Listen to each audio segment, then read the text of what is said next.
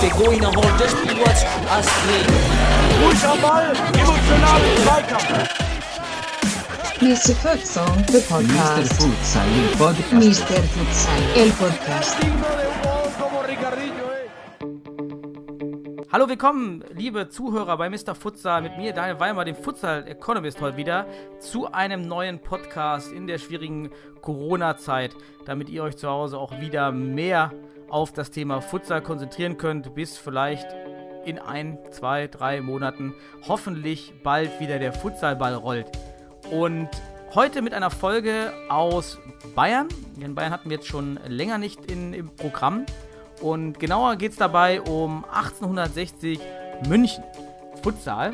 Und der Gast, der uns, mir heute gem gemeinsam etwas über den Verein, die Geschichte und die aktuellen Probleme und Herausforderungen erzählen will, ist 30 Jahre alt, ist Personalberater vom Beruf, hat 2010 mit dem Futsal begonnen, hat dann auch 2011 den ersten Verein in Bayern, den TSV Neuried, gegründet, ist dann 2014 zum MTV München gewechselt, hat dort auch eine Abteilung als Spielertrainer und Abteilungsleiter eröffnet und dann 2016 das große Projekt bei 1860 München äh, geöffnet und als Pionier dort begonnen und ist heute Trainer und Abteilungsleiter und ist auch Inhaber einer UEFA Futsal B-Lizenz. Herzlich willkommen, Edin Kulasic. Servus, danke, dass ich da sein darf. Ich danke dir und äh, ja, Edin, ich habe gerade gesagt, UEFA Futsal B-Lizenz. Das allererste da draußen, die Trainer, wenn sich fragen, wie kommt denn ein, ein, ein deutscher Trainer an die UEFA Futsal B-Lizenz? Wo hast du die denn her? Ja, das ist ganz einfach. Man muss mal nur von Bayern so ungefähr ähm, ja, nach rechts gucken. Und da sieht man das kleine Österreich. und dann fährt man nach Österreich und macht dann einfach mal so einen Lehrgang über 120 Stunden.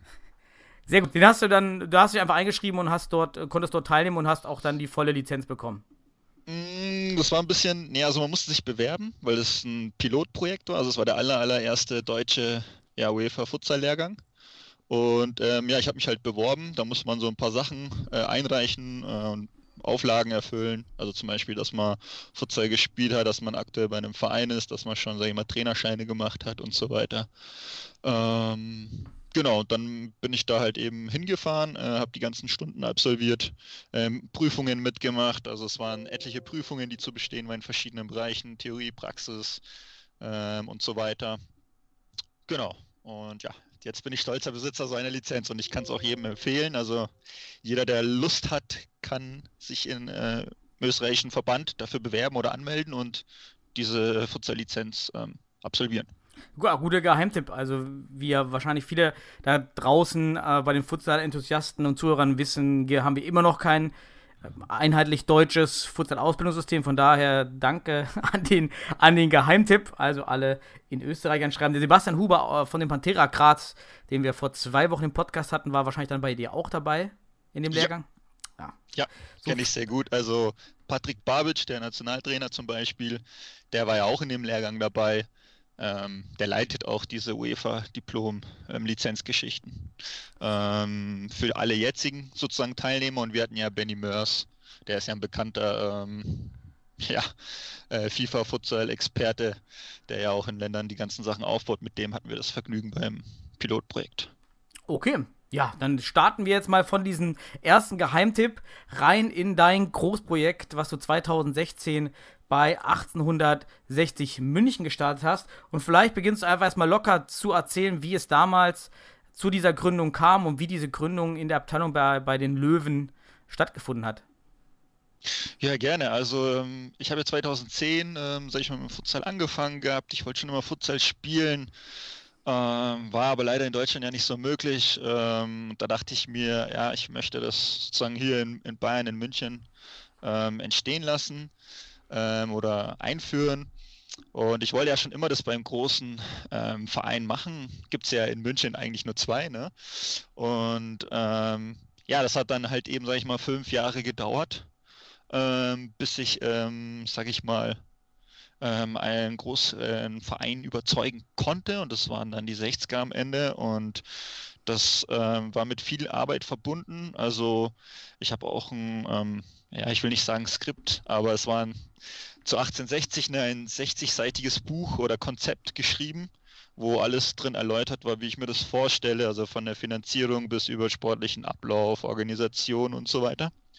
Ähm, und natürlich, was auch die Sportart ist, weil das kannten die ja natürlich nicht zum damaligen Zeitpunkt. Wobei ich auch behaupten würde, dass heutzutage auch viele Leute wahrscheinlich die Sportart immer noch nicht kennen, obwohl sie jetzt schon ein bisschen berühmter ist ähm, und populärer geworden ist. Ähm, genau. Und dann auch eine Präsentation nochmal vor Ort ähm, im Verein gemacht. Und ja, dann haben wir uns irgendwann drauf geeinigt und haben dann im Januar 2016 ähm, gestartet. Äh, also wirklich komplett blanko, gab keine Mannschaft oder irgendwelche Strukturen, die man übernehmen konnte. Das heißt, was auf dem Tagesplan stand, war dann erstmal, sage ich mal, Strukturen schaffen, wie einen Trainingsplatz und eine Mannschaft ähm, zu organisieren. Also du bist ganz ähm, allein, du warst ganz allein. Also du hattest, hast, konntest niemanden jetzt noch mitnehmen vom, vom MTV oder hattest du noch, hattest du noch so ein paar Spieler, die du da mitgenommen hast? Nee, absolut null. Ähm, komplett blanko. Ich habe da niemanden mitgenommen. Ähm, also wirklich ähm, vom Start Zero. Ich war ganz alleine. ähm, ich hatte noch einen ähm, Bekannten, ähm, der mir da, ähm, sag ich mal, ein bisschen ähm, versucht hat zu helfen ähm, oder mich versucht hat, sag ich mal, zu entlasten, aber das war so den, also ich habe wirklich äh, 95 Prozent ähm, gemacht. Ähm, und das, wir haben dann zum Beispiel, habe ich dann angefangen, eben so ein ähm, ja, großes Spielercasting auszuschreiben. Es war in der Zeitung annonciert und so weiter. Ähm, da sind dann 100, äh, ich müsste jetzt lügen, 160 bis 180 Leute da gewesen. Also wir haben so zwei Wochen ähm, an vier Tagen so ein Casting gemacht, wo immer so im Schnitt so 60 Leute da waren. Und daraus kann man sich wie bei DSDS vorstellen, habe ich dann die Leute immer so, du bist weiter, du bist nicht weiter. Und so habe ich dann, sage ich mal, eine Mannschaft geformt für die erste Saison. Ähm, da in München, ähm, ich weiß nicht, wie es in anderen Städten ist, in München gibt es so ein komisches Gesetz von 1900, weiß ich nicht, 55 oder so, wo Fußballspielen in der Halle verboten ist, ab 13 oder 14 Jahren. Ähm, das heißt, wir haben keine Halle gekriegt, wir haben auch draußen trainiert, also auf so Hartplätzen. Ne? Es gibt ja leerstehende so Handball-Hartplätze, sind ja Futsal geeignet. Also bis heute darf dann in Bayern niemand in der Halle Fußball spielen.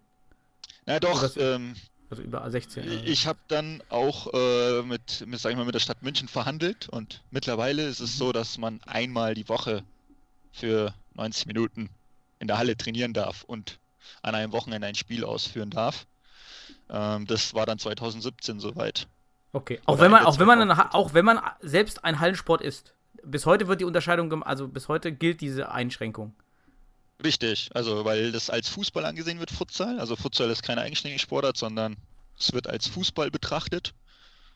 Und deswegen müssen wir halt eben mit so, na, wie soll ich sagen, ja, Restriktionen halt einfach leben. Also dass wir da wirklich keine Freiheiten haben. Wir können auch, sag ich mal, Probleme, die sich mit sich bringt, ist, dass man halt keine Jugendmannschaften und so weiter gründen kann, weil du kriegst halt eben nur eine Zeit pro Mannschaft, pro angemeldeten Ligabetrieb. Also Geht das nur in München oder in Bayern? Das hatte ich jetzt nicht ganz mitbekommen. Äh, In München. Das Okay. gilt jetzt nur für Münchner Vereine. Mhm. Das ist jetzt keine bayerische Regel. Das ist Ja. einfach jetzt Standort München speziell. Aber ist natürlich ein kompetitiver Nachteil eventuell, wenn wir auch nachher über die Zukunft oder die Gegenwart sprechen.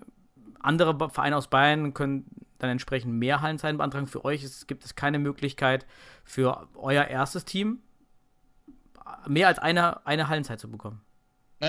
Also das versuche ich jetzt schon ähm, auch wieder seit drei Jahren, seitdem wir diesen Durchbruch geschafft haben, überhaupt einmal in die Halle zu kommen, dass wir mehrere Hallenzeiten kriegen, aber das ist ähm, nicht möglich, weil ähm, wir einen Überschuss haben auch an Sportarten generell, also Basketball, Hockey, Handball, ähm, Volleyball, boah, keine Ahnung, was da noch alles gespielt wird, aber in München gibt es zu wenig Hallen und zu viele Sport- Mhm. oder Hallensportmannschaften. Und ähm, ja, es ist definitiv ein Nachteil, wenn man Stadt München ist. Sobald man nur Landkreis München ist, hat man es leicht. Also in Neuried, ähm, wo ich die Mannschaft gegründet hatte, war es halt einfacher, eigene Halle und du kannst halt, sag ich mal, so Ja. oft trainieren, wie du willst äh, und so weiter. Und die Spiele auch so legen, wie du willst. Da musste ich damit, ich sag jetzt mal salopp, mit niemandem absprechen. Also klar, im Verein hast du dann auch andere Abteilungen wie Tischtennis und so, aber Es ist okay. deutlich einfacher. Also ich habe jetzt schon viel in Deutschland gehört über Hallensituationen. Also ich glaube, eure Hallensituation ist wirklich die pessimistischste, äh, die du haben kannst, wenn man weiß, es gibt wirklich nicht mehr als eine Hallenzeit.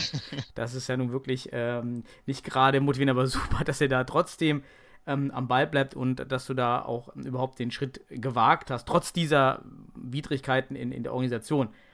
Vielleicht nochmal auch interessant wahrscheinlich für die Zuhörer, ähm, wenn man auch vielleicht an andere Pioniere, die vielleicht Abteilungen gründen wollen bei größeren Vereinen, kannst du vielleicht nochmal genauer erzählen, wie du an 1860 rangetreten bist? Ich meine, du hast dann deine, deine, dein, dein Konzept, was sich für mich sehr, sehr umfangreich anhört, was man wahrscheinlich auch benötigt, um so einen Verein zu überzeugen. Aber wie kam der Kontakt zustande und wie ist dann die, wie war so die Resonanz auf dein Konzept und auf Futsal generell? Hat das sehr lange gedauert oder ist da der Funke direkt übergesprungen und ähm, mit wem hast du da gesprochen von 1860? Ähm, naja, ich bin ja vom Beruf Personalberater, da muss man ja gezielt Leute finden können. Deswegen habe ich da auch recherchiert und ähm, habe dann sozusagen ähm, die Nummer von dem Abteilungsleiter ähm, rausgefunden, vom Fußballabteilungsleiter vom ähm, EV. Mhm. Und den habe ich halt einfach angerufen und das Telefonat ging, glaube ich, zwei Minuten, einfach nur kurz und schmerzlos gesagt, ähm, dass ich ihm gerne die Sportart Futsal vorstellen möchte und ähm, dass es auch einen Mehrwert für den Verein bringt und das würde ich ihm halt gerne in einem Konzept und einer Präsentation vorstellen. Und ja, so ist es dann abgelaufen. Habe ihm das geschickt, hat sich durchgelesen, ähm, hat dann gesagt, ja, das Meeting können wir gerne machen.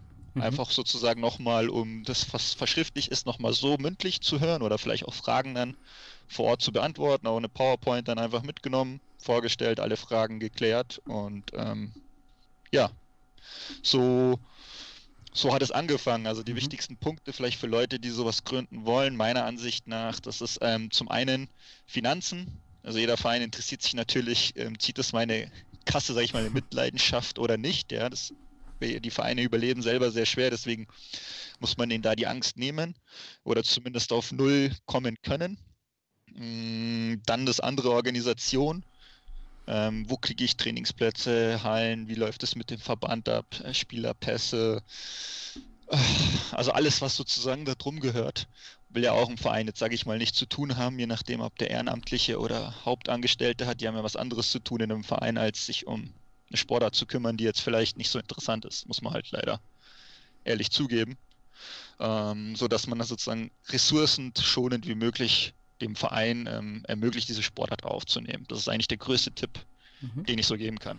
Ja, super. Also das ist, glaube ich, jetzt für jeden, der den Schritt ähm, wagen möchte, echt eine, eine, gute Hinweis. Auch letzte Woche im Podcast mit den äh, Futsalfalken Oldenburg war es ähnlich. Auch dort war es ziemlich aus eigener Initiative gewachsen. Ja, also es gibt dann schon offenes Ohr bei dem Fußballverein. Äh, ist immer gut zu hören, wenn dann doch der, die Interesse, das Interesse für Futsal da ist, so, sobald man Futsal auch entsprechend adäquat präsentiert und ähm, es vielleicht nicht aus Luftschlössern aufbaut, sondern schon mit dem Konzept ähm, dann vorspricht. Und das ist natürlich eine super Geschichte bei euch. Ähm, jetzt, ganz spannend finde ich natürlich jetzt euer Riesencasting, das ihr veranstaltet habt, weil das gibt, habe ich von, also habe ich jetzt noch nicht gehört in Deutschland. Die meisten Abteilungen, die sich gründen, haben dann doch eher Freunde äh, angesprochen zuerst und dann sind lang, langsam gewachsen. Vielleicht, wenn von den Zuhörern es auch andere Fälle gibt, würde ich mich total interessieren dafür. Wie lief das denn bei euch dann ab? Äh, 180 Leute in verschiedenen ähm, Einteilungen und Sessions. Wer, wer war dabei? Welche Qualität? Wie war die Einstellung gegenüber Futsal? Waren auch schon ausgebildete Futsalspieler dabei? Mal so deine Eindrücke aus diesem Casting und auch, ähm, was würdest du anders machen nochmal? Ähm, was würde ich nochmal anders machen? Das ist eine gute Frage. Also ich kann zwei ich, prominente in Anführungsstrichen, die ich zu Nationalspielern gemacht. Das war der Alex Günther. Und ähm, der war sozusagen bei diesen Trainings dabei, den habe ich entdeckt und gefördert. Und mhm. der äh, Luca Piger, der war ja auch mal kurzzeitig Nationalspieler. Mhm. Ähm, also die zwei waren eine Mannschaft, also von der Qualität her schon sehr, sehr gut und sehr hoch. Ähm, ja, also am Anfang war die Mannschaft, sage ich mal, das ist schwierig zu sagen. Also, wenn ich sie mit jetzt vergleiche, klar, man wächst ja von Jahr zu Jahr, wenn man aus dem Nichts anfängt. Ähm, da war das schon gut durchgemischt von ja, durchschnittlich bis halt überdurchschnittlich. Also ich kann da keine Antwort geben. Also jetzt bis auf die zwei Jungs, ich glaube, die sagen jedem was, der sich mit Futsal ein bisschen auskennt. Ähm, Aber schon eher, sage ich mal, das waren ja auch die Ausnahmespieler. Also ich habe jetzt noch zwei Spieler noch von Anfang an dabei in meinem Kader. Ansonsten hat er sich auch schon ziemlich stark äh, verändert. Aber es war eben so doch, auch wenn du sagst, du hast zwei Nationalspieler ähm, dann doch gefunden, dann scheint das für mich doch eine relativ erfolgreiche Aktion gewesen zu sein, denn du hast ja wahrscheinlich daraus deine, deine ersten Teams stellen können aus diesem riesigen Potenzial, was dann dort aufgelaufen ist. Ähm, habt ihr es nochmal wiederholt, so, äh, dieses Casting? In dem Stil nicht mehr. Also, das haben wir, das war wirklich eine einmalige Geschichte. Ähm, also wir haben da wirklich also es war ja mit Zeitungsannoncen und äh, Facebook-Werbung und äh, weiß ich nicht was äh, verbunden. Wir haben halt dann immer nur gesagt, wir machen einmal im Jahr. Das ist ein Termin, wo wir dann Leute einladen. Das ist meistens immer nach, nach Ligaende, so im April eigentlich jetzt, um diese Jahreszeit. Ähm, April, Mai, wo dann die Leute an ein, zwei Terminen gesammelt kommen können und dann schaue ich mir die an und ja, dann entscheidet man, können die in den Kader oder nicht, was jetzt nicht heißt, dass jetzt Spieler, die dann irgendwann vielleicht im September kommen oder so, keine Chance haben, aber das ist dann immer, ähm, also kein, wir machen kein Casting mehr. Das okay. Ist, ähm, aber trotzdem ganz spannend, also finde ich, ähm, weil mein Ansatz ist, ist, auch, dass man das gar nicht mal so unterschätzen sollte, so ein Casting äh, grundsätzlich immer zu haben oder mal immer wieder zu probieren. Gerade jetzt mit, mit Blick auf die Bundesliga um dann doch andere Spieler abzugreifen, äh, als man hat und vielleicht dann auch entsprechend ähm, günstiger äh, Spieler zu finden, äh, die man ja auch nie finden würde von alleine. Ähm, von daher ist ja schon mal gut gelaufen. Wie, äh, lief denn, wie liefen denn so die ersten ein, zwei Spielzeiten? Wie habt ihr abgeschnitten? Und ja, was passiert bis zur heutigen ähm, Situation? Ihr spielt ja heute in der Bayernliga. Also wie war, wie war der sportliche Fortschritt von 2016 bis 2019 bei euch? Eigentlich relativ gut. Ich meine, in der ersten Saison habe ich mir jetzt keine Gedanken gemacht. Da ging es einfach nur dabei sein ist alles. Da sind wir Dritter geworden. Ähm, leider auch mit sehr viel Pech, was uns jetzt bis heute verfolgt. Das ist ähm, leider immer so ein bisschen das Thema. Ich will das jetzt nicht aufmachen und ähm, Schiedsrichter sind auch nur Menschen, aber die haben halt leider bei uns immer, sage ich mal, 50, 60 Prozent entscheiden die für uns die Meisterschaft. Ähm, soll keine Ausrede sein, aber ist leider auch ein Fakt, ähm, der ein bisschen mit dazu führt. Ähm, ja, und ansonsten ist es dann eben die Probleme, die man als Amateurmannschaft hat, und dann die anderen 50 Prozent, dass man keine Konsistenz, sage ich mal, hinkriegt. Ähm, bei jedem Spiel seine Top, ähm, ich sag mal Top 8, ähm, sag ich mal, immer dabei zu haben. Meine, einer hat Urlaub, einer ist verletzt, ähm, der eine muss fürs Abi lernen, äh, weiß ich nicht was, die Freundin will irgendwie ein Wochenende, was auch immer. Und ja, und damit ähm, hat man halt dann nur noch seine Top 2 oder 3 an jedem Spieltag und damit, sage ich mal, in der Liga eine Meisterschaft zu gewinnen, ist halt ähm, schwer. Insbesondere hatten wir halt, sage ich mal, immer das Pech, dann auch wirklich eine andere saugute Mannschaft in der Liga zu haben. In der allerersten Saison war es ähm, Kroatia, glaube ich, äh, München. Die hatten halt, das sind halt eine Fußballmannschaft, die halt in der Halle da mitgespielt hat. Ähm, und daher sage ich mal auch auf Amateurniveau, so Kreisliga oder so schon bezahlte Spieler in Anführungsstrichen, halt jetzt nicht für Futsal, aber ne, wenn man schon welche hat, dann kann man die einsetzen. Ähm, dann hatten wir danach Deisenhofen, die durchmarschiert sind von der Bezirksliga in die Regionalliga. Ähm, wen hatten wir dann noch so? Muss man jetzt überlegen, ist schon alles zu lange her. sind schon, dann sind wir in die Regionalliga gekommen, weil Pforzheim sich zurückgezogen hatte. Mhm. Ähm, 2018 dann. Genau. Ja. Ähm, wir haben 18, 19 so Regionalliga gespielt. Ähm, wir wollten eine Quali machen, aber die ganzen Gegner, gegen die wir dann eine Quali hätten machen müssen, weil das wurde ja aus den drei Verbänden ja dann sozusagen wurden ja Teams nachnominiert, die dann untereinander eine Relegation hätten spielen sollen, sind dann nicht angetreten, weiß nicht warum. Und mhm. so hatten wir das Glück, dann aufzusteigen, äh, haben Regionalliga gespielt. Ähm, ja, zu Hause haben wir eigentlich immer eine ganz gute Truppe gehabt, auswärts.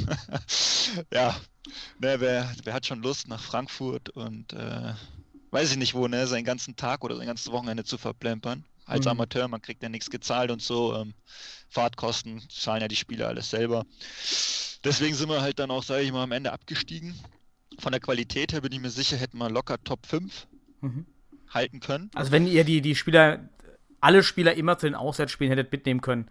Genau, also wenn ich immer meine Top 8 hätte, dann ja, hat man auch gesehen, punktuell, wenn ich, also wenn ich immer meine Top 8 hatte, dann haben wir auch jedes Spiel gewonnen, aber es waren drei oder vier Spiele und mit drei oder vier Spielen, die du gewinnst, neun oder zwölf Punkten, bleibst du, kannst du keinen Klassenerhalt mhm. schaffen. Ähm, muss aber man auch realistisch sein. Ihr fahrt ja in der Bayernliga auch schon recht weit. Ähm, ist Nürnberg das weiteste, was ja. ihr auf euch nehmen müsst? Schon, ne? Ja. ja, das sind aber eineinhalb Stunden, das ist jetzt nicht weit. Also, okay, das ist okay, ja.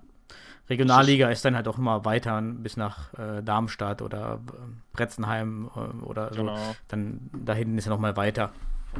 Also nach Frankfurt sind wir, glaube ich, schon so sechs, sieben Stunden gefahren und das ist dann mhm. hast du noch ein Spiel, dann fährst du auch noch zurück. Also das war halt schon, ja, das schlaucht halt, das kennt halt auch jeder, ne? Du kannst auch nicht spielen, fährst halt sieben Stunden. Eigentlich müsstest du es gescheit machen und irgendwie am Freitag kommen, übernachten, damit du am Samstag richtig fit bist. Mhm.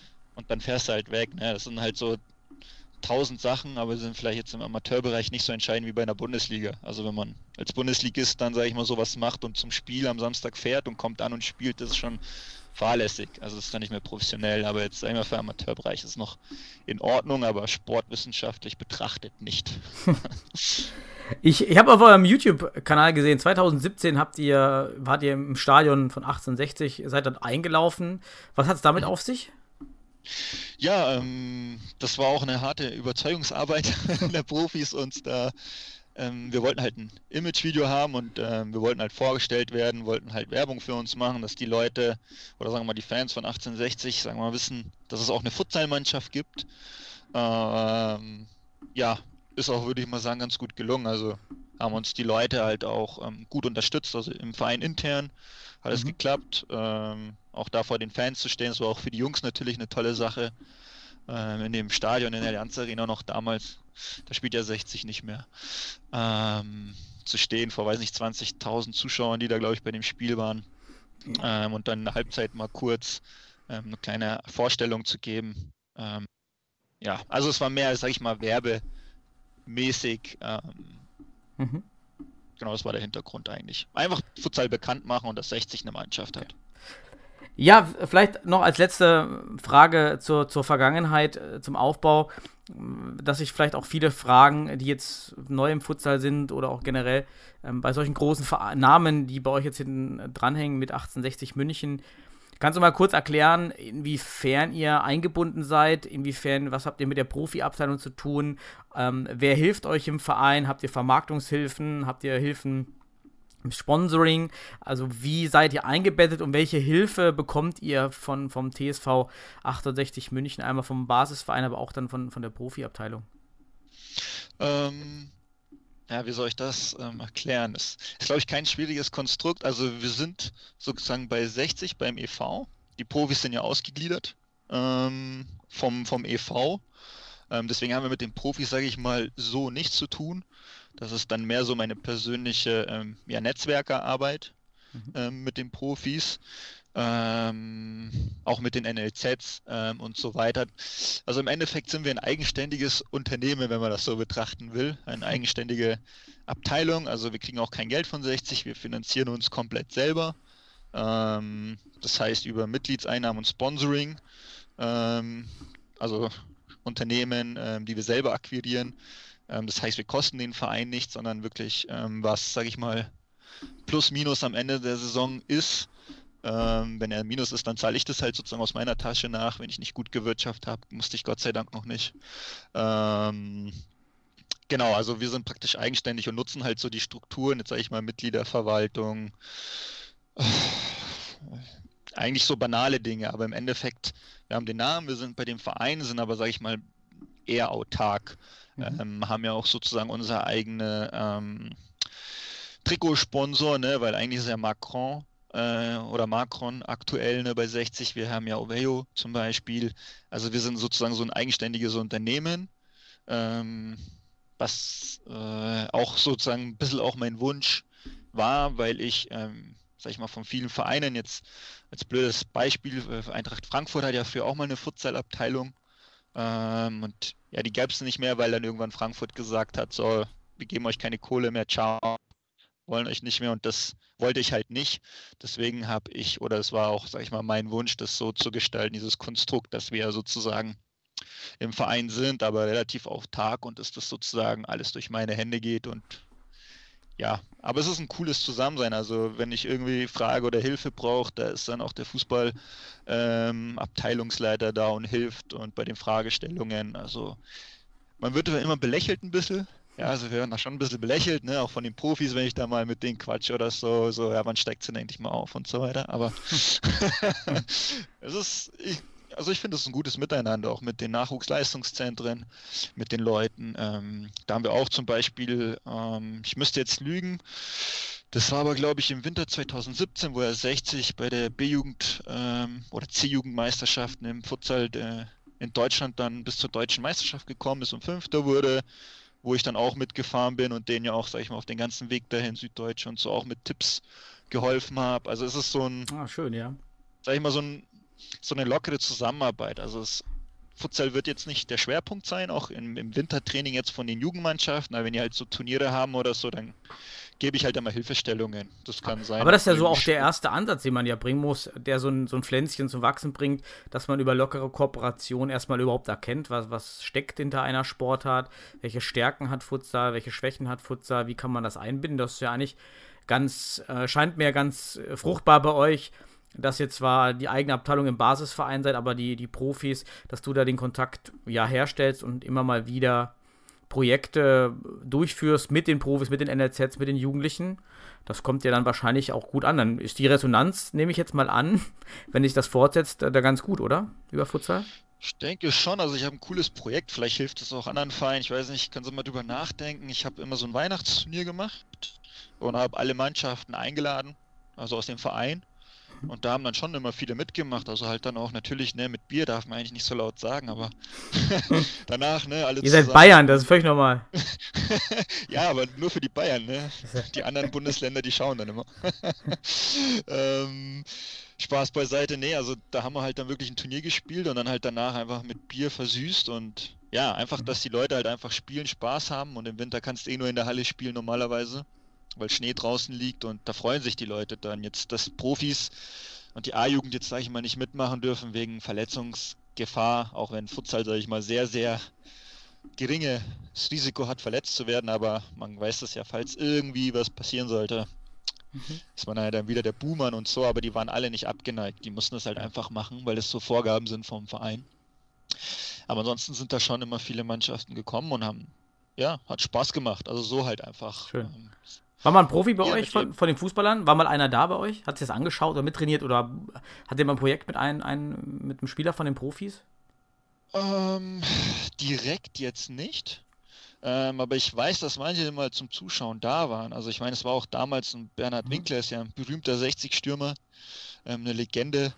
Ähm, der war ja auch zum Beispiel ganz am Anfang beim ersten Spiel auch dabei und so weiter. Ähm, also die Leute kommen schon ab und zu mal. Aber es ist jetzt nicht so, dass jetzt jeden Tag kommt. Es ist mal vielleicht einmal im Jahr, dass mal einer vorbeischaut und uns da, sag ich mal, unterstützt. Wie sieht's aus bei mit äh, ihr habt ein relativ gutes Design. Wer macht das bei euch? Dann sieht es auch recht professionell aus. Wer, wer macht euer Social Media Auftritte? Da habt ihr habt ja auch Instagram, Facebook, YouTube. Obwohl YouTube ja ein bisschen eingeschlafen ist, aber ähm, ja, wer machst du das? Habt ihr jetzt oder habt ihr noch ein Team jetzt aufbauen können oder bist du immer noch so der einsame Ritter, der, der, der dort alles wirtschaftet bei euch? Ähm, zum Glück nicht mehr. Also ich konnte jetzt mit in den letzten vier Jahren also auch einige Mitstreiter gewinnen. Mhm. Ähm, ich habe jetzt, äh, ich muss mal kurz nachdenken, drei Leute, die sich so, sagen wir mal, um Social Media kümmern. Also das ganze Facebook, Instagram, ähm, YouTube gehört auch dazu, aber das ist gerade nicht unser Fokus. ähm, Homepage, ähm, genau, wo die sich kümmern. Jetzt das Design, ich weiß nicht, ob du jetzt das Trikot gemeint hast oder ob du jetzt die ganzen Layouts meinst, weiß ich nicht. Ähm, ja, so den Auftritt, den euer, eure Social Media Auftritte, die, die Fotos, die, die, auch die, auch die Trikots, ja, auch das. Ihr habt ja ganz aus, außergewöhnliche Trikots, wenn ich das richtig gesehen habe. Richtig. Ähm, also genau zu den ganzen Social Media Auftritt, da kümmern sich eben der Basti und der Andi, das sind so meine Social Media Manager, die haben da auch jegliche Freiheiten. Ähm, wir sprechen uns auch immer ab, also wir machen da so, sage ich mal, regelmäßige Meetings, also regelmäßig im Sinne von, weiß ich nicht, jede Woche oder mal im Monat, so dass man weiß, welche Richtung es geht. Ich besprechen einfach Sachen oder manchmal ähm, gebe ich auch Sachen vor, wie ich mir das vorstelle, ähm, weil ich das schon, sage ich mal, sehr professionell machen möchte. Und ähm, ich entnehme jetzt mal deiner Frage ein bisschen Wertschätzung, dass wir es geschafft haben, ein bisschen professionell aufzutreten oder zumindest versuchen wir das so professionell wie möglich zu gestalten. Und ähm, ja, die machen das ganz gut. Also mhm. ähm, da haben wir wirklich, ähm, also von meiner Philosophie her, jeder soll seine Stärken ausleben. Ich bin da, sage ich mal, recht, recht frei und offen. Mhm. Und ich glaube, das, das, das funktioniert gut, dieses Projekt, wenn man das als Projekt bezeichnen möchte. Ähm, genau mit den Trikots, das habe äh, ich designt selber. Mhm. Ähm, deswegen habe ich auch Oveo genommen als unseren Sponsor, weil die ja sozusagen Trikots anbieten, die man selber gestalten kann. Also wenn man jetzt, jetzt Nike, Adidas oder sonst was nehmen würde, dann nimmt man ja Katalogware, das sind ja schon mhm. vorgefertigte Sachen, näht sein Wappen drauf und ja, gut ist. Das möchte ich nicht. Also das ist meine Vision, ist einfach, äh, wir wollen halt was ausdrücken. Wir sind eine Futsalmannschaft. Äh, wir wollen professionell sein, da gehört auch eine eigene Identität dazu und die fängt halt beim Trikot an. Das ist, finde ich, das wichtigste Merkmal von der Mannschaft. Das ist für mich das A und O, weil damit spielt man ja immer, damit sehen die Leute ein am Spieltag. Ihr habt da den äh, Löwen drauf, nur dass die jetzt, die jetzt nicht, die Zuhörer, die das äh, Trikot nicht, äh, die Zuhörer, die das Trikot nicht kennen, ihr habt dann den Löwen aufgedruckt oder in dem Trikot nicht aufgedruckt, das in das Trikot mit eingearbeitet, oder? Und die, genau, die bayerischen Flagge da noch mit. Genau, also ich kann es kurz mal erklären für die Zuhörer. Ähm, also es ist nichts draufgestickt, das ist einsublimiert, nennt man das Verfahren, glaube ich. Das heißt, es ist in dem Trikot drinnen mhm. praktisch. Und das kann auch nicht rausgewaschen werden, gar nichts. Also das hält sozusagen ewig. Ähm, und auf dem Trikot vorne sieht man einen Löwen, der mit so Krallen ausfährt und gerade so ein bisschen, sage ich mal, das Trikot einreißt. Und der Hintergrund ist sozusagen das Land Bayern mit den Rauten. Und die Ärmel sind auch in, in Rautenform praktisch.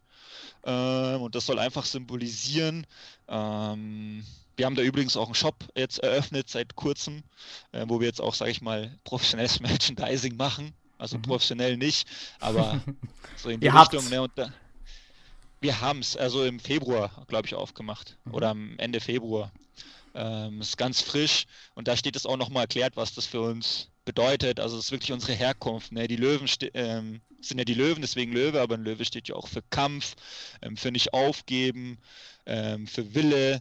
Ähm, dann auch das Land Bayern soll halt einfach unsere Herkunft symbolisieren. Ja, München liegt halt in Bayern und ähm, das wollten wir halt mit dem Trikot mhm. zum Ausdruck bringen. Also wollten kein liebloses Trikot, sondern wirklich ein, ein Trikot, was halt auch den Verein und seine Werte widerspiegelt. Und ich glaube, das ist uns ganz gut gelungen, hoffe ich zumindest. Und, Geschmack äh, ist immer unterschiedlich und natürlich sehr individuell, aber ähm, von meiner Seite aus super, dass ihr sowas da auf die Beine gestellt habt, denn äh, wie du schon sagst, so eine, so eine, Individualität in dem Bereich aufzubauen, ist das nicht einfach und äh, sieht echt außergewöhnlich aus und damit ist es ja immer gut. Also wenn man was Schönes schafft, was jetzt ins Auge sticht und das passt ja perfekt zu eurem, zu, eurem, zu eurem Verein und zu dem, was ihr steht ähm, habt ihr gut gemacht. Also, das ist echt für den Futsal jetzt schon, den, wenn man auch davon ausgeht, dass ihr ja eigentlich eine unprofessionelle Abteilung seid. Ähm, also nicht, also keine, nicht so finanziell ausgestattet wie die Profi-Abteilung, ja, nicht unprofessionell ja. im Sinne von schlecht, aber eben unprofessionell im Sinne von, dass eigentlich ihr noch viel über Ehrenamt macht. Ähm, umso bemerkenswerter. Also machen alles über Ehrenamt. Das ist auch eine Philosophie, sage ich mal. Ähm dass ich auch nur Leute haben will, die es wegen der Sache machen und nicht wegen dem Geld, weil das sind dann für mich am Ende jetzt egal, ob Spieler oder Mitarbeiter, oder ich nenne sie jetzt einfach mal Mitarbeiter. Ähm, ja, das sind Söldner und die, sag ich mal, die gehen auch. Mhm. Wenn, wenn jetzt irgendein anderer Verein kommt und sagt, hier, ich zahle dir 100 Euro mehr, dann sind die Spieler weg oder die Mitarbeiter. Und das ist nicht unsere Philosophie. Wir sind halt doch, sag ich mal, auch ein bisschen familiär. Ähm, was, sag ich mal, glaube ich, auch ein bisschen so ein Merkmal von uns ist oder ein Vorteil, dass auch Spieler, wenn ich jetzt auf die Spieler beziehe, ähm, schon hätten zu anderen Vereinen wechseln können und es trotzdem nicht gemacht haben, auch wenn sie, sage ich mal, bessere sportliche Perspektiven mhm. hätten. Weil es doch bei uns, sage ich mal, da, da, ist eine Vision dahinter, wir haben eine Identität, wir sind familiär. Ähm, ja, und man hat da, sage ich mal, auch ein bisschen, bisschen Spaß. Ähm, mhm. Und man liebt halt den Futsal. Man kann halt das machen, was man halt ist. Man ist nicht, sage ich mal, eine Nummer oder wird bezahlt, sondern man ist halt jemand. Und das ist, glaube ich, so die wichtigste Message, an der wir versuchen zu arbeiten. Und das zu versuchen in die Professionalisierung. Ne? Professionalisierung, wie du schon gesagt hast, hat ja auch viel mit Geld zu tun eigentlich. Äh, wirtschaftlich auch viel, aber wir versuchen sozusagen den Faktor Wirtschaft, den können wir uns mit dieser Philosophie aktuell, sage ich mal, nicht leisten. Wenn wir es ähm, ehrenamtlich machen, dann muss man das sozusagen so hinnehmen, wie jeder halt, wie viel Zeit mitbringt. Und mit dem, was wir haben an Zeit und Ressourcen, versuchen wir das so professionell wie möglich zu gestalten. Also dann holt ihr auf jeden Fall schon viel raus, muss man echt sagen. Macht das echt gut, ist mir jetzt auch deshalb äh, auch aufgefallen über, über die Kanäle, weil das eben doch mal aufploppt und dann so ein bisschen auffällt. Ähm, macht ihr echt gut von mir aus daher schon mal äh, ein, ein Fleißbienchen. Gab's das bei euch? Also ein Lob an, an ein Lob. die Social Media Manager von mir, ne? nicht Richtig. an mich, die haben das gemacht. Also super, okay. Aber das Trikot hast du gemacht, geht auch an dich. Trikot war dein Ding. Ähm, Danke. genau, kommen wir so ein bisschen zur, zur Gegenwart, zu eurem Spielbetrieb und ähm, auch ein bisschen Finanzierung und, und, und Vermarktung haben wir schon gemacht. Beginnen wir mal mit eurer Trainingssituation. Einmal die Woche Training. Ähm, wie groß ist euer, Ka euer Kader? Ähm, wie viele Mannschaften habt ihr und wie viele kommen bei euch zum Training? Im Durchschnitt natürlich. Oh, das ist echt eine gute Frage. Wenn wir das jetzt von Jahr zu Jahr sehen, ähm, also am Anfang hatte ich auch, oh, ich glaube, wir hatten in der ersten Saison, habe ich, hatten wir 40 Spieler oder so im Kader, haben dann auch zwei Mannschaften gemacht und im Training, also wir haben ja damals, wie gesagt, so das erste Jahr haben wir ja draußen trainiert auf diesen Hartplätzen, auch bei Regen. Ähm, ja, da waren, ich glaube, im Schnitt 15 Spieler, 10 bis 15 würde ich jetzt mal mhm. schätzen, vor vier Jahren. Und aktuell? Ja, mittlerweile. Genau, so auf die aktuelle Situation bezogen. Ähm, ja gut, das ist auch immer abhängig von der Tabellensituation. Wenn dann die Meisterschaft gegessen ist, dann sinkt die Anzahl der Teilnehmer. Der Klassiker, ja. äh, vor allem, ich habe ja auch, sage ich mal, viele Fußballspieler, die noch draußen nebenbei Fußball spielen. Und wenn du weißt, dass es um nichts geht, dann gehst du natürlich ins Fußballtraining oder ähm, ja, nimmst halt an den Spielen mit. Und, ähm, wobei ich, sage ich mal, gute, also wir sind jetzt so 20, 25 Ehrlich gesagt müsste ich da in Spieler Plus gucken, da habe ich die genaue Anzahl drin. Ich würde es mal sagen 25 Spieler, die wir haben. Und wir haben nur eine Mannschaft. Ich habe das mit dem zweite Mannschaft mit dem Konzept erstmal über den Haufen geworfen, weil es nichts bringt, mhm. ähm, weil da dann doch nicht so viele Leute kommen. Zweite Mannschaft, da geht es um nichts Bezirksliga. Es ist eigentlich auch eine langweilige Liga. Das Niveau ist sehr, sehr schlecht. Mhm. Ähm, da kommt dann keiner. Deswegen haben wir das, sage ich mal, aufgelöst und nur Fokus auf die erste Mannschaft gemacht. Und ähm, das klappt ganz gut, weil wie gesagt, Verletzungen, Urlaub und so, das hatten wir schon alles dieses Jahr. Ähm, haben wir auch schon bei dem Spiel, waren wir nur zu 5, zu 6, waren schon zwei, drei Spiele und haben uns so, sage ich mal, die neun Punkte selber aus dem Fenster geworfen. Ähm, ja, also im Schnitt sind im Training, würde ich jetzt mal sagen, 10 aktuell, wenn man es jetzt mhm. über die Saison nimmt. Also klar, Vorbereitung und so, wenn es dann ab September losgeht bis Dezember ist eigentlich immer ganz gut, da sind sogar teilweise 15, 20, würde ich mal sagen, der Schnitt. Aber das nimmt halt dann, sage ich mal, ab. Also wirklich dann zum Januar, Februar, wenn dann halt der Fußball dann wieder anfängt und man schon weiß, geht es jetzt um die Meisterschaft oder nicht, das ist dann davon abhängig, wie viele Spieler dann kommen. Ähm, aber wir haben, sage ich mal, das Glück, dass ich jetzt mittlerweile es in den vier Jahren geschafft habe. Also meine Philosophie ist auch, ich möchte eine, oder wir sind auch, ich behaupte es jetzt einfach mal, eine der wenigen reinen Futsalmannschaften in, in, in Bayern. Ähm, ich habe es jetzt auch wieder gemerkt in der Ligasitzung, dass viele halt einfach nur mit Fußballern spielen. Also sie haben halt ihre ersten Mannschaften und spielen dann Futsal mit und nehmen von den Fußballmannschaften die Spieler und spielen damit. Und dann kommt es immer zu Problemen, Diskussionen, Spielverschiebungen und so. Und ich habe da nie ein Problem, weil ich habe halt, weiß ich nicht, 80 Prozent Leute, die halt Futsal spielen und 20 Prozent Fußballer. Mhm. Und ähm, ja, das ist halt auch so ein Stück unsere Philosophie, dass wir sozusagen so halt auch das Training ähm, aufrechterhalten können, weil wir halt dann doch so einen Kern haben an Futsalern und wenn Fußballer Zeit haben, kommen die dazu und wenn nicht, dann halt nicht. Also. Das Training, da ist es du dann oder habt ihr es noch das ein größeres Trainerteam? Ähm, nee, ähm, ich habe noch einen Co-Trainer, den Tom.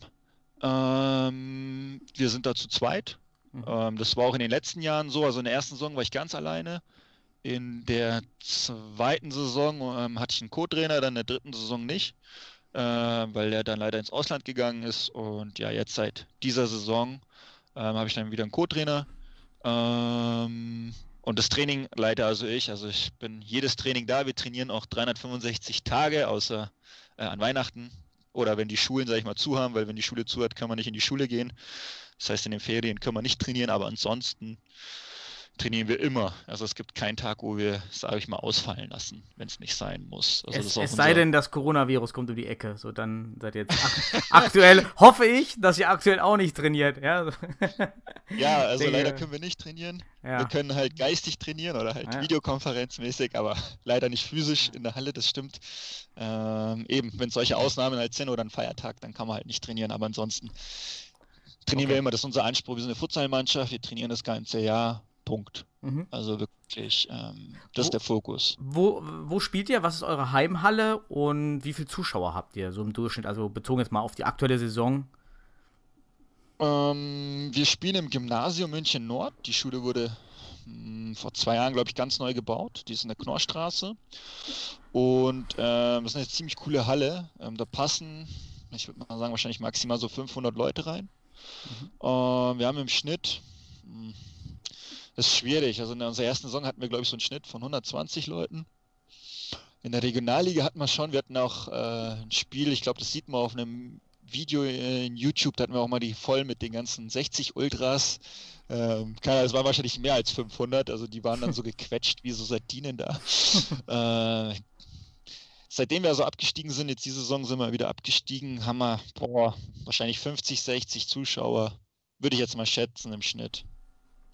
Pi mal Daumen okay. für diese Saison. Also es hat ein bisschen auch was zu tun, welche Liga-Zugehörigkeit und so weiter.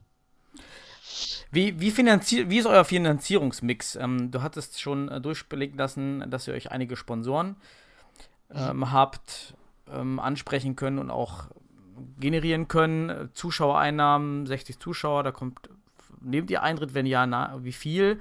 Und was habt ihr sonst so für Einnahmen? Wo, wie generiert ihr euer Abteilungsgeld? Weil vom 1860 kommt ja, wie du gesagt hast, nichts jetzt, wie man vielleicht immer denkt, dass jetzt mit Geld überflutet wird. Das ist eben nicht der Fall. Genau. Ähm, vielleicht darf ich da kurz ein bisschen ausholen dazu. Ähm, also ich habe das ja auch mit dem Ziel gegründet, vielleicht interessiert es den einen oder anderen. Also es ist sozusagen mein Projekt. Ich möchte ja sozusagen schaffen, eine Mannschaft zu etablieren, die, sage ich mal, ja, einen professionellen Hintergrund hat, so wie ein FC Barcelona oder so, jetzt nicht vom spielerischen Niveau, da werde ich wahrscheinlich in den nächsten 100 Jahren nicht hinkommen, ähm, aber so von dem, wie das aufgezogen ist, das Ganze. Also das ist praktisch wie jetzt die Profifußballer von 60, die erste Mannschaft dann so läuft. Und ähm, ich betrachte es halt als Unternehmen und ähm, da gibt es halt verschiedene Säulen, die ich versuche immer, je nachdem, wie es auch meine Zeit zulässt, immer zu vervollständigen. Also eine Säule ist halt Mitgliedereinnahmen, deswegen haben wir auch diese Philosophie, keine bezahlten Spieler, sondern jeder Spieler, der bei uns ist, der hat auch Wirtschaft und der zahlt halt einen Jahresbeitrag. Schon mal Punkt 1. Ähm, hat auch andere Nebeneffekte, positive, dass man sagt, jeder Spieler ist gleichberechtigt und so weiter. Ne? Ähm, da haben wir halt eben die zweite Säule, ähm, was Sponsoring ist was ja auch, sage ich mal, im, im Profifußball gang und gäbe ist. Da finanzieren sich die Vereine, sage ich mal, auch größtenteils über Sponsoren. Ähm, dann haben wir eine dritte Säule, was wir halt eben äh, angesprochen haben, das, das Merchandising jetzt, was wir zum Beispiel mit dem Shop aufgemacht haben, mit ähm, Trikotverkäufe zum Beispiel. Und wir versuchen da in den nächsten Monaten ähm, und, und Jahren dran zu arbeiten, diese Palette auch zu erweitern mit Produkten. Ähm, und dann das sind eigentlich so ein bisschen, sage ich mal, die drei Hauptsäulen und alles andere, wie jetzt Einnahmen, man muss halt, also wir verlangen Einnahmen, ähm, kosten 2 ähm, Euro. Meine Philosophie ist eigentlich, ich würde keine Einnahmen verlangen, ist aber, sage ich mal, vom, vom 1860-Verein vorgegeben, weil das, sage ich mal, auch eine A-Jugend und ja, die dritte, vierte Mannschaft, die nehmen halt alle was ein, deswegen müssen wir es auch machen. Und da haben wir halt eben diese 2 Euro, das ist dieses Mindest. Ähm, Mindesteinnahmen halt, die wir halt machen sollen, die machen wir halt dann. Und ich meine, ja, da kommen jetzt am Spieltag, sage ich mal, kommen schon ein paar Euros rum. Aber das ist jetzt nicht das Entscheidende, wo man sagt, am Ende des Jahres habe ich damit ähm, die ganzen Kosten mit Halle und Schiedsrichter ähm, und Versicherung und ähm, alles Passanträge, Strafen, ich weiß nicht, was da alles dazu, Fahrtkosten, ähm, habe ich damit gedeckt. Also das ist halt einfach nur so naja, so verschiedene Bereiche. Ich versuche das wirklich auf verschiedene Säulen zu stellen, damit halt von allen Säulen was reinkommt, um so diese ganzen Ansprüche, die finanziell auf uns zukommen, sage ich mal, stemmen zu können. Mhm. Und ähm, ich sag mal, die vierte Säule sonstiges, Faneinnahmen, ähm, sagen wir mal Spender oder wie soll ich diese Investoren, also wie wenn ich jetzt zum Beispiel, tue ja auch immer wieder was rein in den Topf. Also so, das nenne ich einfach Sonstiges. Das sind einfach jetzt, sage ich mal, so andere Einkommensquellen, die jetzt, sage ich mal, ähm, nicht relevant sind. Oder jetzt wie YouTube. Ne, da kommt jetzt ehrlich gesagt auch nicht so viel rein von YouTube. Also ähm, ja, da kommen nicht mal wahrscheinlich 10 Euro oder so rein im Jahr durch YouTube. Also muss man halt auch realistisch sehen. Aber trotzdem sind 10 Euro haben oder nicht haben irgendwie mhm. doch am Ende kriegsentscheidend oder könnten sein. Du hast gerade erwähnt bei den Ausgaben, dass ihr auch für die Halle bezahlen müsst, für die, für die Spielhalle, nehme ich an, oder die Trainingshallen. Ist das jetzt besonders mhm. teuer in München? Also ich weiß gar nicht, mhm. was, was ihr da bezahlen müsst, wenn du das jetzt extra aufgeführt hast. Was musst du da bezahlen? Ähm, meinst du jetzt einen Betrag oder was alles in diese Kosten anfällt? Ja, genau, was, was man so in München für, für die Trainingshalle und für oder für, den, für die Spieltagshalle bezahlen muss.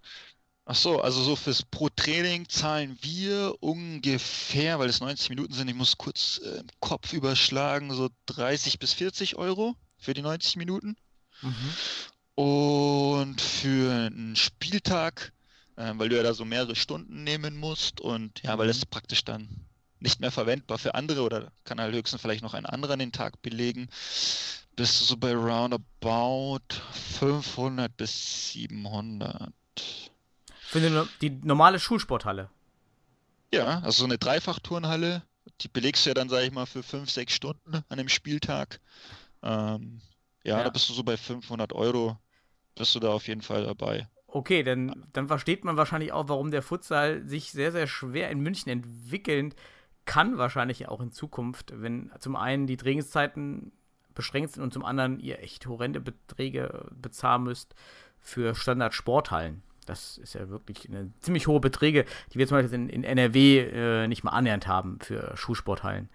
Also das sind ja schon ziemlich hohe Beträge dann. Oder gibt es ja. ein Spezifikum, warum ihr das, oder geht das für alle Vereine, die Beträge wahrscheinlich? Das hat nicht nur was mit dem Namen 1860 zu tun, das gilt auch für genau. anderen FC München. 500 Euro mehr für euch, ja, nee, okay. Also es gibt auch, glaube ich, so Staffeln, weil ich es gibt ja so Bezirkssportanlagen, die sind ja mit Schulen gekoppelt und da sind ja schon Vereine ewig. Ich glaube, die zahlen halt ein bisschen weniger, weil die das ja auch verwalten. Aber das ist so roundabout 500 und hast halt so plus minus 200. Es kommt auch drauf an, wie viele Stunden man in der Halle ist. Ich buche halt, sag ich mal, auch ein bisschen großzügig.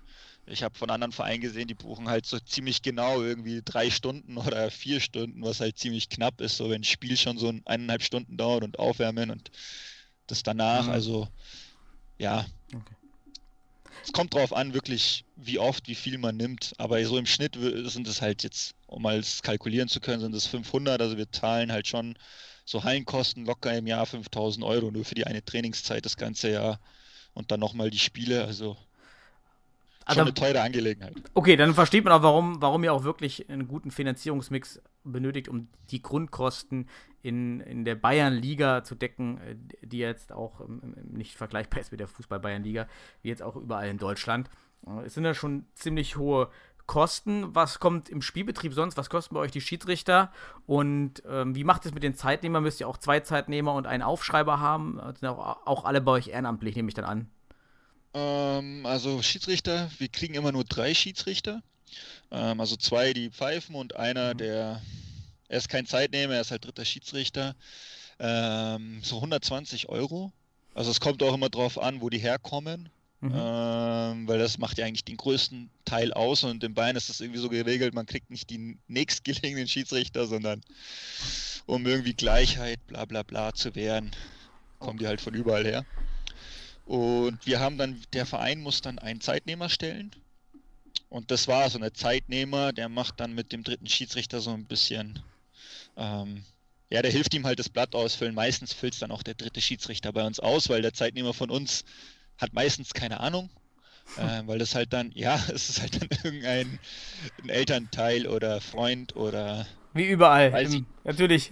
Klassiker. Kann einmal durchsagen in der Halle, wir bräuchten einen Zeitnehmer. Wer kommt? Ja. So, also so ist es noch nicht bei uns. Wir haben es schon vorher geregelt, bevor okay. die Durchsage kommt. Ja. ähm, ja, aber das ist schwierig. Also man muss halt immer jemanden fragen und ich sag mal so, man unterschätzt es, aber Zeitnehmer ist auch schon ein harter Job. Also wie oft da Streit entzündet ist, wenn einer mal eine Sekunde zu spät oder zu früh auf diesen scheiß äh, Knopf geklickt hat, wie da dann Mannschaften austicken. Habe ich auch selten erlebt, weil dann irgendwie gleich Betrug und weiß ich nicht, was ja. vorgeworfen wird. Also ja, bei uns deswegen... in, in, am Niederrhein ist es so geregelt, gar nicht so schlecht in den, in den, den Durchführungsbestimmungen. Ähm, hat immer die Gastmannschaft das Recht, das Vorrecht, den Zeitnehmer zu stellen. Natürlich ja. bringen die meisten Mannschaften keinen Zeitnehmer mit, sodass immer die Heimmannschaft stellt. Aber wenn es dann genau zu diesem Problem kommt, hat die Heimmannschaft immer das Argument, ja, ihr sollt ja einstellen, ihr habt ja keinen. Also machen wir es. Also bestrebt, regt euch bitte nicht auf. Ihr könnt euch hier gerne hinsetzen. Ja, dann du Coach, dann setz dich hier hin und mach Zeitnehmer. Ja, du hast das Vorrecht. Wenn du es nicht machst, dann sei ruhig. Ist immer so ein bisschen Argument, was man bei uns dann immer, um die Situation etwas zu entschärfen, ähm, bringen kann. Aber ist auch nicht überall so. Es kann ja. sein, dass es bei uns auch so irgendwo in den Statuten steht, dass es dann so geregelt. Äh, nee, Schmarrn, bei uns steht in den Statuten, wir müssen den stellen. Das ist so vorgegeben, stimmt. Mhm. Das ist so vorgegeben, dass die Heimmannschaft den auch stellen muss, den Zeitnehmer. Ja. Aber dann habt ihr schon hohe Kosten. Das ist ja nicht vergleichbar jetzt mit, mit unserer Oberliga am Niederrhein, mit eurer Bayernliga. Also das sind äh, deutlich andere Kosten, die da in München auf euch zukommen. Weißt du denn, wie das in Regensburg, in Nürnberg, in Ingolstadt ist? Ob dann auch die, die, die Kosten auch für die Hallen, die Schiedsrichter werden ja die gleichen Kosten sein, die auch hoch sind, finde ich. Ähm, ob dort die Kosten ähnlich hoch sind? Kann ich nicht beantworten. Also Schiedsrichter sind für alle gleich. Also mhm. da zahlt jeder so 120 Euro im Schnitt. Ähm, was die Hallensituation ist, was die für Ausgaben haben, weiß ich nicht. Ich unterhalte mich da ehrlich gesagt mit den ähm, Vereinen nicht. Ist auch am Spieltag also ziemlich schwer. Da bin ich eher fokussiert auf die Mannschaft, als mit den Trainern oder Verantwortlichen irgendwie quatschen zu können, wie es da bei denen läuft ich würde jetzt mal aus dem Bauch heraus vermuten, dass sie es nicht so schwer haben oder nicht so hohe Kosten haben wie wir. Ähm, mhm. Also vielleicht, weil es Bayern ist, Bayern ist schon relativ teuer, sage ich mal, aber München ist halt nochmal spezieller. Ähm, da ist nochmal alles sowieso extra teuer, nur wegen dem Namen. Ähm, wahrscheinlich zahlen die 20, 30 Prozent, würde ich jetzt mal vermuten, ohne es zu wissen. Mhm, okay. Ah, dann habt ihr wirklich in mehreren Belangen kompetitiven Nachteil. Ähm, also super, dass du da das echt unter den Bedingungen da weiter treibst und auch das so erfolgreich über jetzt schon vier Jahre machst. Da echt mein Respekt. Ja, Danke. dann aktuell seid ihr Dritter die Beton Boys sind nun schon fast aufgestiegen. Wie, wie läuft es in der Zukunft weiter mit äh, bezüglich Corona? Der DFB und die Landesverbände haben ja heute verkündet, dass generell der Spielbetrieb eingefroren wird und äh, leider deshalb keine eigentlich für mich aus Planbarkeit eigentlich total relevante Entscheidung mal treffen, ja, wie es nun genau weitergeht. Wie, wie habt ihr das jetzt für eure Bayernliga gemacht? Gibt es da, gibt's da eine individuelle Absprache zwischen euren Vereinen? Habt ihr da was, äh, habt ihr was kommunizieren können?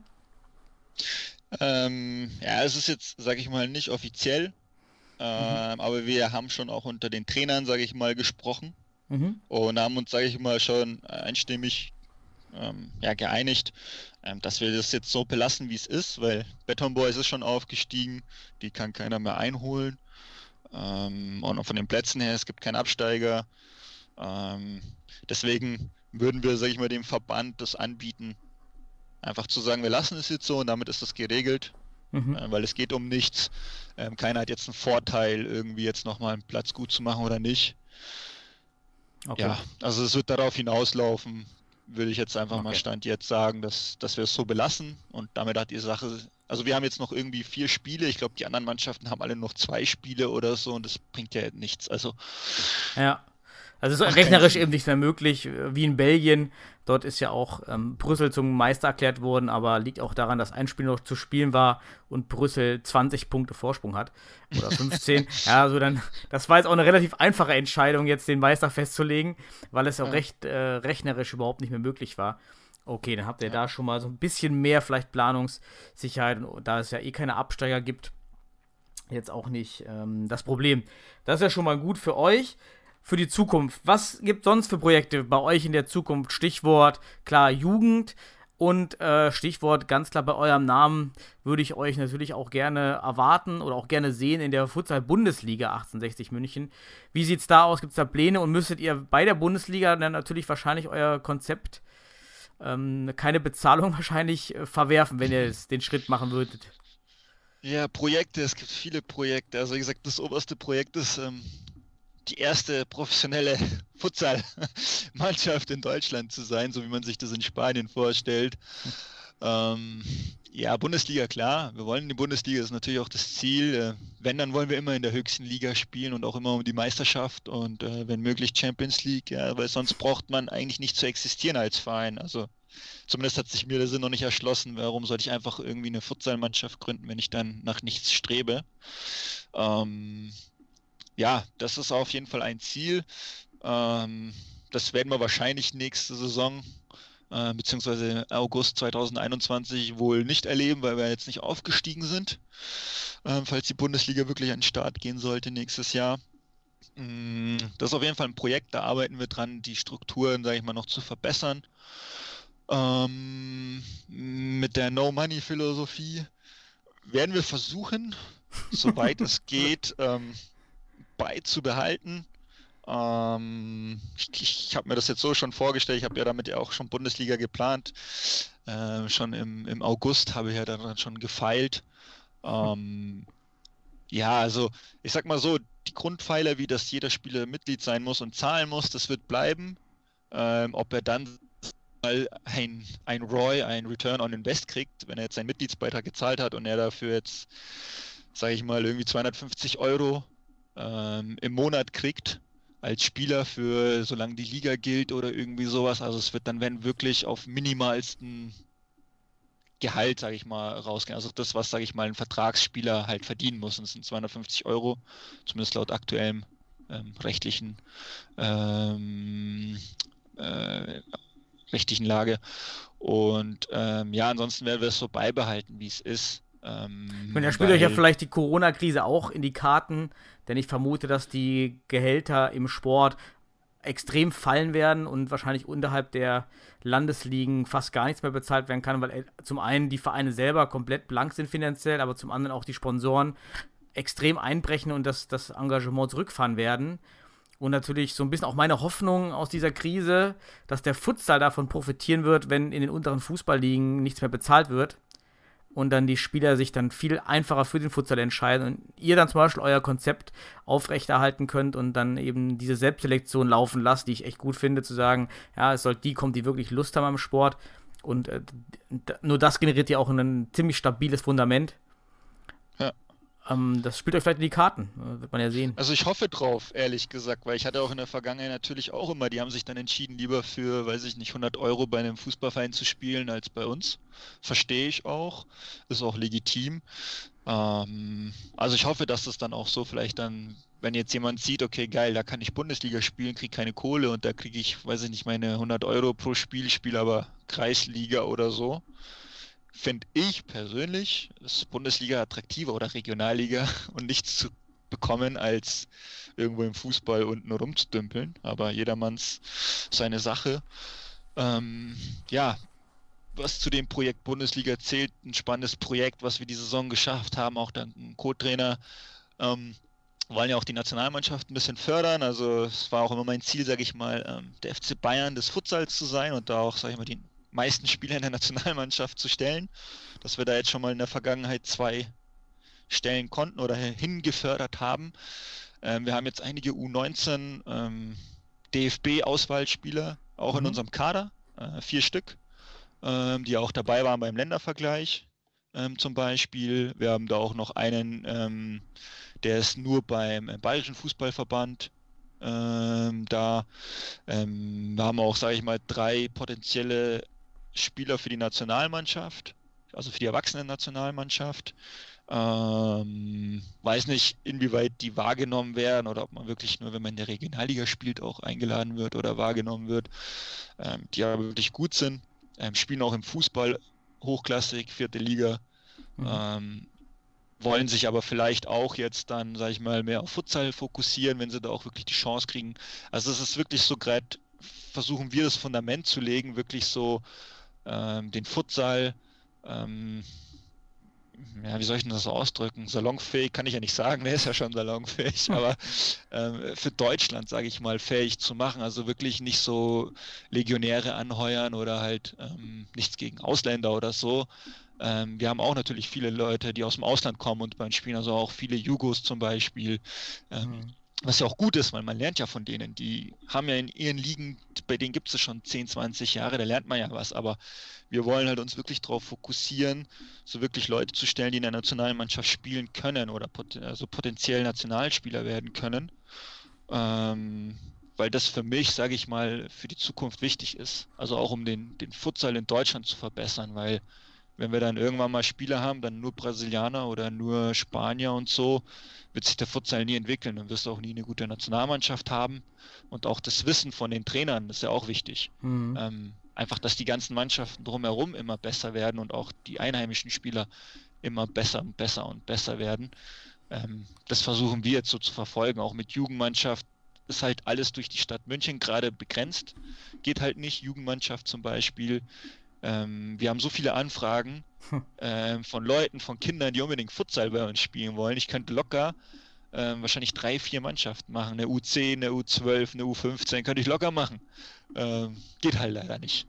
Ähm, ja, also das sind so viele Projekte, die wir okay. gerade haben. Würde denn, würde denn, gibt es denn vielleicht das Signal von, von 1860 von der Profiabteilung, wo dann ja auch das Kapital steckt, was man bräuchte für die Bundesliga, dass wenn es in Reichweite ist oder der Anruf kommt aus Frankfurt, ja, wir brauchen euch doch in der Bundesliga, weil, ja, man weiß es nicht durch Corona, gar nicht mal zehn Teams sich finden lassen, die es finanziell stemmen können, in, in anderthalb Jahren die, die Bundesliga anzutreten. Mhm. Ja, gibt es da vielleicht das Signal von, von, von der Profiabteilung dann doch einzusteigen? Nee, das Signal wird es auch nie geben. okay. ähm, nee, das ist, also das ist auch wirklich so getrennt. Also Profis sind ja Profis und dann EV, ne, das ist ja sowieso schon mal also getrennt an sich, auch wenn es ein Verein ist. Und wir sind ja dann, ähm, wie gesagt, das ist auch meine, ich will das aus eigener Kraft schaffen. Also ich könnte das auch alles aufbringen, ähm, weil ich auch schon mit verschiedenen Leuten gesprochen habe und so weiter mit den Auflagen. Also wenn es darauf ankommen würde, könnte man das schon stemmen. Wenn es aber sage ich mal, ich bin Freund, dass es organisch wächst, mhm. ähm, so dass man wirklich stabile Beine hat, weil es kann einem auch ganz schnell um die Ohren fliegen, wenn man da jetzt zu schnell irgendwie reinschießt und das alles nicht stabil ist. Der Erfolg bleibt aus, keine Ahnung, dann. Absolut. Äh, fliegt das alles einem um die Ohren und lieber spielen wir noch die nächsten zehn Jahre in der Bayernliga und haben dann wirklich geile Strukturen. Ich sage jetzt mal als Traummann Traumtänzer ein Stadion, ein Futsalstadion und ähm, haben, äh, weiß ich nicht, 20 äh, potenzielle Nationalspieler bei uns und krasses Merchandising und wirklich gutes Marketing und jeder kennt uns und wir spielen halt nur in der Bayernliga, dann nehme ich lieber das als irgendwie zwei Jahre Bundesliga und tschüss. ja, ja, okay, dann, hoffe ich auf, dein, auf, auf diesen Traum, ja, den will ich vielleicht auch noch erleben. Das wäre natürlich sensationell und ähm, ich bin dann auch durch. Ich glaube, dann würde ich auch lieber diesen Traum stehen lassen, den wir alle haben für den Futsal, gerade durch die aktuelle Krise. Natürlich schöner, sich von Träumen jetzt aktuell ein bisschen zu ernähren, als von der Realität, ja, in der noch nicht mal ein Futsalball rollt. Und ja, dann, ich glaube, du hast uns eure Abteilung, eure Geschichte ziemlich ausführlich vorgestellt, mit ziemlich vielen guten Eindrücken, auch wie du es angegangen hast, die Abteilung aufzubauen, jetzt auch zu führen, mit eurer Philosophie, die ich ganz spannend finde, was man nicht auf den ersten Blick vielleicht vermutet, wenn man TSV 1860 München liest, ja, weil man noch vielleicht denkt, das ist, da, da geht es nur um diese Legionäre. Von daher ganz super, dass ihr da eine andere Philosophie fahrt ähm, und äh, finde das, glaube ich, ganz spannend und würde dir dann, danke dir für dein Wort, für deine Zeit und den Zuhörern. Hast du am Ende noch was zu sagen als Schlusswort außer den Träumen? Ähm, also erstmal auch äh, danke, dass äh, wir sozusagen die Zeit hatten, drüber zu sprechen und dass wir sozusagen als 1860 oder ich als Vertreter uns da mal vorstellen durfte. Ähm, ich hoffe, wir oder ich konnte euch da einen Einblick ein bisschen geben. Die Zeit, ähm, ich glaube, eine Stunde haben wir jetzt gesprochen, weiß ich jetzt gar nicht, ne? Die ja. Zeit vergeht so schnell. Ähm, ich weiß nicht, ob ich alles so nahe bringen konnte. Ähm, wenn jemand was wissen möchte oder sich dafür interessiert, dann kann er gerne ähm, sich melden.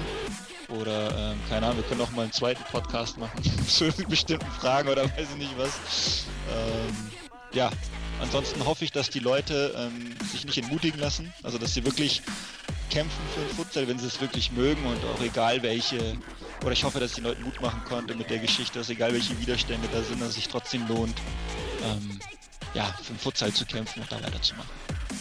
Sehr schön. Danke dir, Edin. Schönen Abend noch. Danke, gleichfalls. Ciao. Ja. We'll be right back.